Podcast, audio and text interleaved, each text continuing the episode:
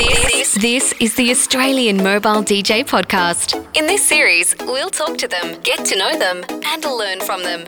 And here's your host, DJ Bevo. Welcome to another week of this amazing podcast, which people are messaging me about and saying, Hey, I'm loving the podcast. It's good to find out what other DJs are doing during lockdown and the COVID crisis, and it's good to hear what DJs are doing in general. This lady contacted me a couple of weeks ago and was really enthused by what she heard in the podcast, so I thought I'd invite her on. She's from Melbourne.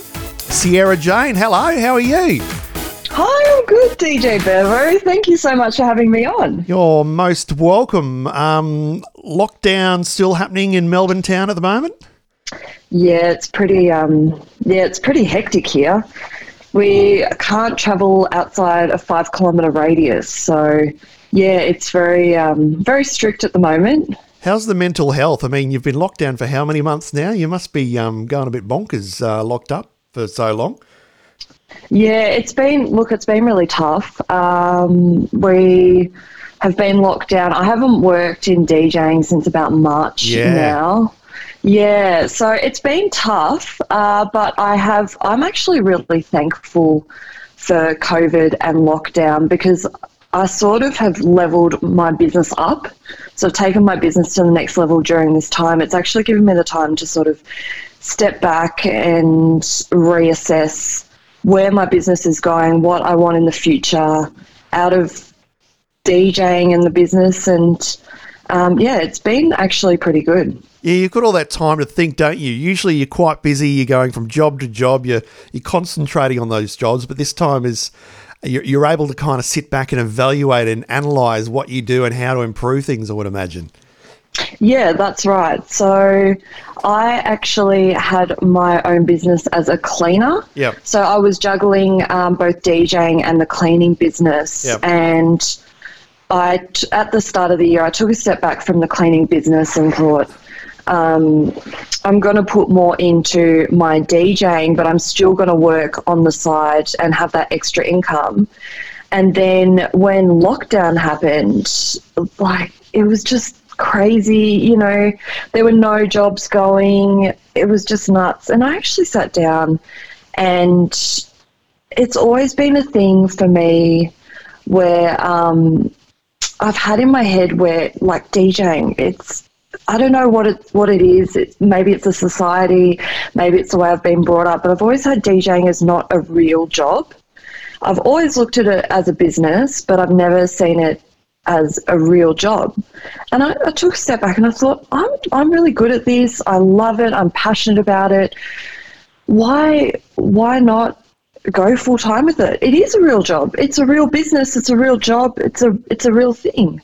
Like so, COVID has given me the time to sort of step back, r- read up on on things, marketing, um, SEO, uh, going a bit more online, being a bit more tech savvy.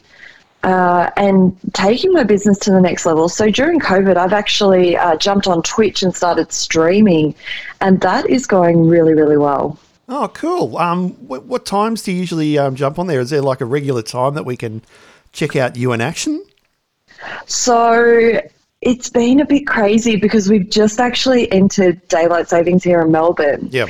And I was reaching a lot of the, the American crowd, but now when I start, I started at 9 p.m. till 11 p.m. here. But when I'm starting, it's around, I think it's around 6, 5 or 6 a.m. in America.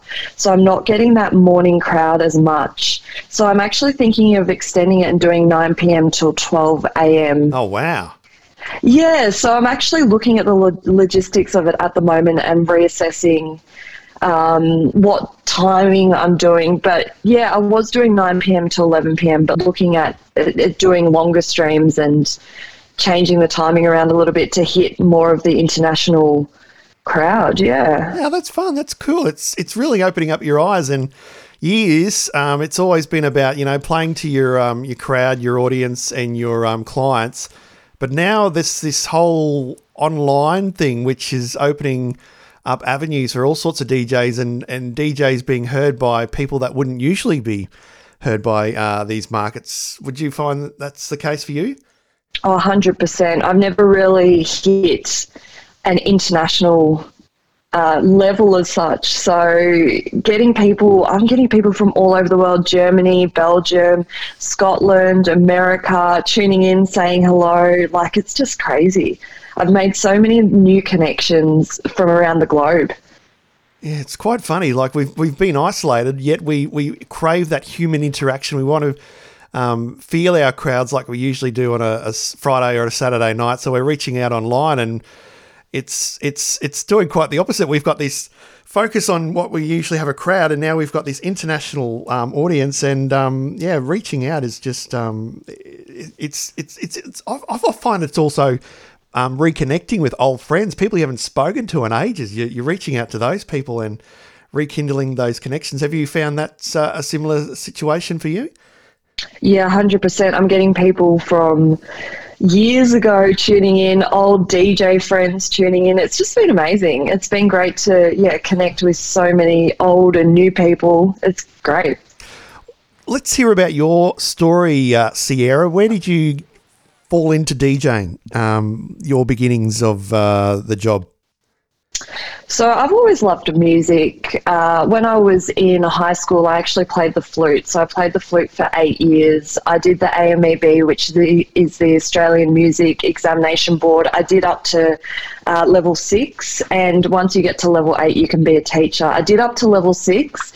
Um, didn't go past that. Uh, didn't really pursue the flute outside of um, high school and sort of went out into the world and thought, you know, I'm going to do this full time thing. I've, I've been a receptionist. I've I've got a certificate three in business administration. So I've done been in the corporate world, and I was a flight attendant um, at the time that I started pursuing DJing. I thought I always loved music. I, I saw DJs around, and I thought I, I reckon I can do that. So I was in Vietnam on a holiday and I had all this money saved up for spending over there, and I hadn't been spending a whole lot, and I had this, I had a grand in there, and I thought, you know what, I'm just going to do it. I'm going to book. So I was in Vietnam, and I went online and I booked this DJ course. Uh, I think it was through DJ Warehouse, and yeah, I did this. I just had this pull towards it. I did this DJ course, and at the start, it was just a hobby, just a bit of fun, and it just grew and grew. I started off in clubs and I branched out into private functions because I had all my own gear at home that I was practicing on. So I branched out into private functions and started doing weddings, and it's just grown. Um, I've been doing it for almost 10 years now and it's just grown over the years. It's been amazing. The side of uh, online marketing and, that sort of thing, what, what have you learnt um, through that journey? Um, nonetheless, you'd, you'd be doing a lot of it yourself? Yeah, 100%. Um, it's all sort of been, besides doing the DJ course, it's been self taught. What I've learned and what I love, like, I love the music a lot. Don't get me wrong, I love the music, but what I love is bringing people together f- through the music. Um, so, you know, being at a, a wedding, a, a 21st, an engagement, putting on that song that everyone knows, like Jesse's Girl or The Horses, and seeing everyone grab their mates and come together on the dance floor is just phenomenal. Uh, so I get joy out of bringing people together through music, and I found DJing is it is about music, but it's also about people and you know just making people happy. Making people happy. It's a pretty good job description, isn't it? Yeah, it is. It is. what do you do? Oh, I make people happy. Oh, good for you. what is it you do? I'm a DJ. Oh, cool. Rock and roll. what, what's um what uh, equipment are you rocking uh, there, DJ Sierra Jane?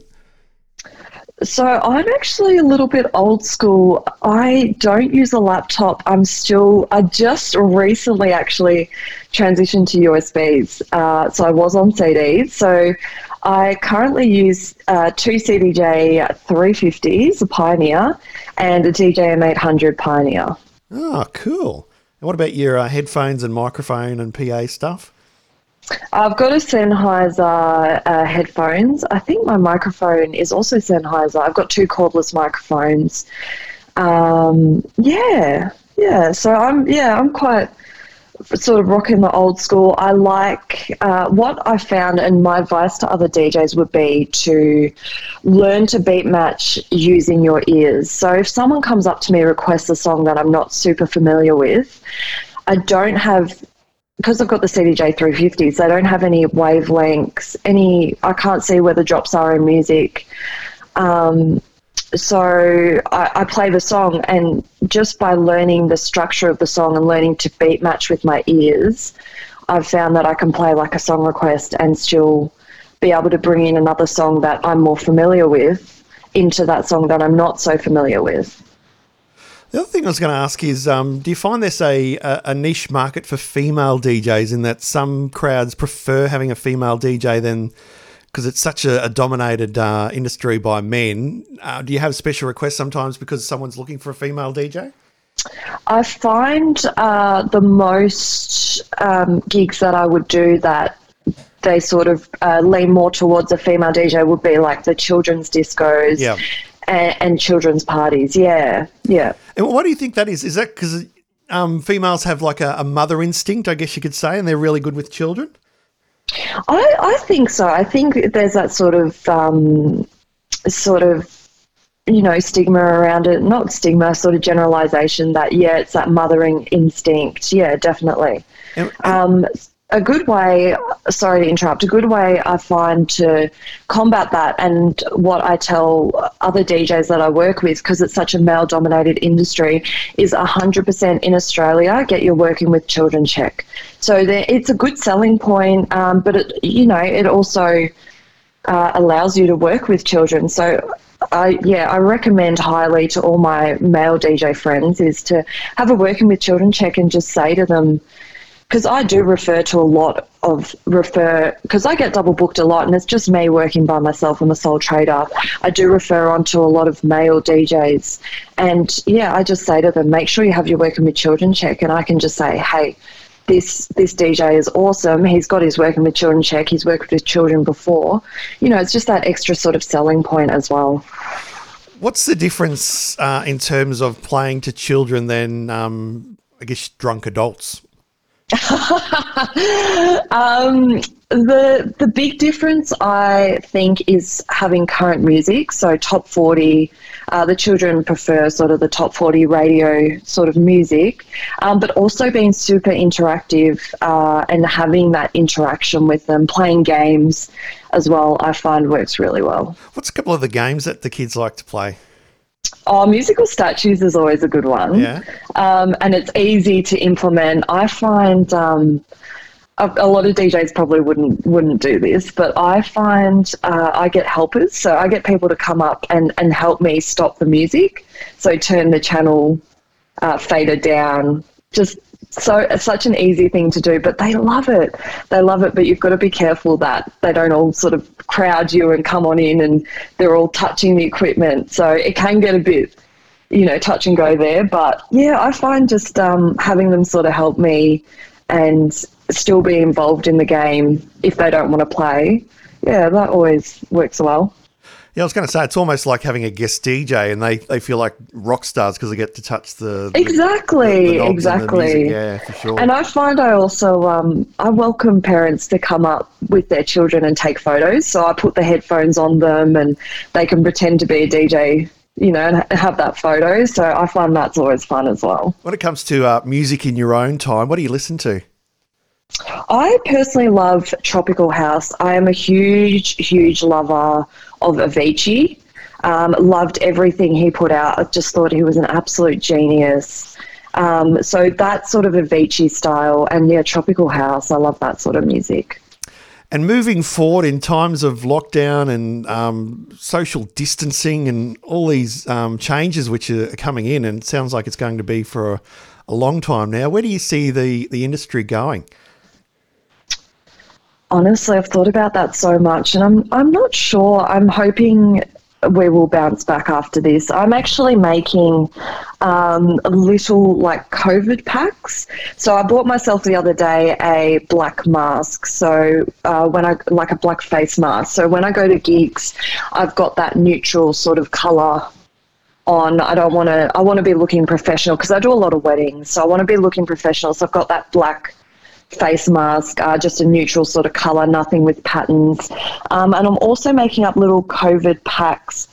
So I bought the other day microphone covers and um, multi-purpose wipes, and I'm making these little packs and they're going to have like a microphone cover in there. So when someone goes, rather than me running up, disinfecting the microphone after everyone's had a talk and then passing it after like someone's done their speech and then passing it on to the next person, um, I'm going to give them these everyone that's speaking these little packs and they've got their microphone cover, which is just like a fabric cover that you put over the microphone, doesn't stifle. Uh, the talking or change the the talking at all.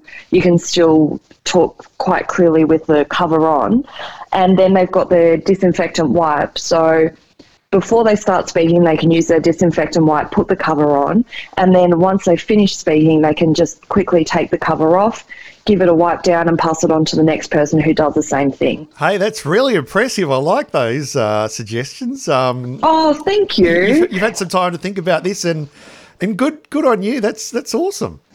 Oh, thank you. Yeah, I just wanted something um, that wouldn't interrupt speeches and things too much uh, but still, you know, still have that safety around it. So, yeah, I've just been thinking, I do take song requests as well. So, I'm thinking about how I can sort of come up with a way where there's still social distancing and still taking song requests. So, yeah, I'm looking into that at the moment. That's the next step. Excellent yeah. stuff, DJ Sierra Jane. How do we find you on uh, on online? Because you've got a few uh, channels going on, don't you?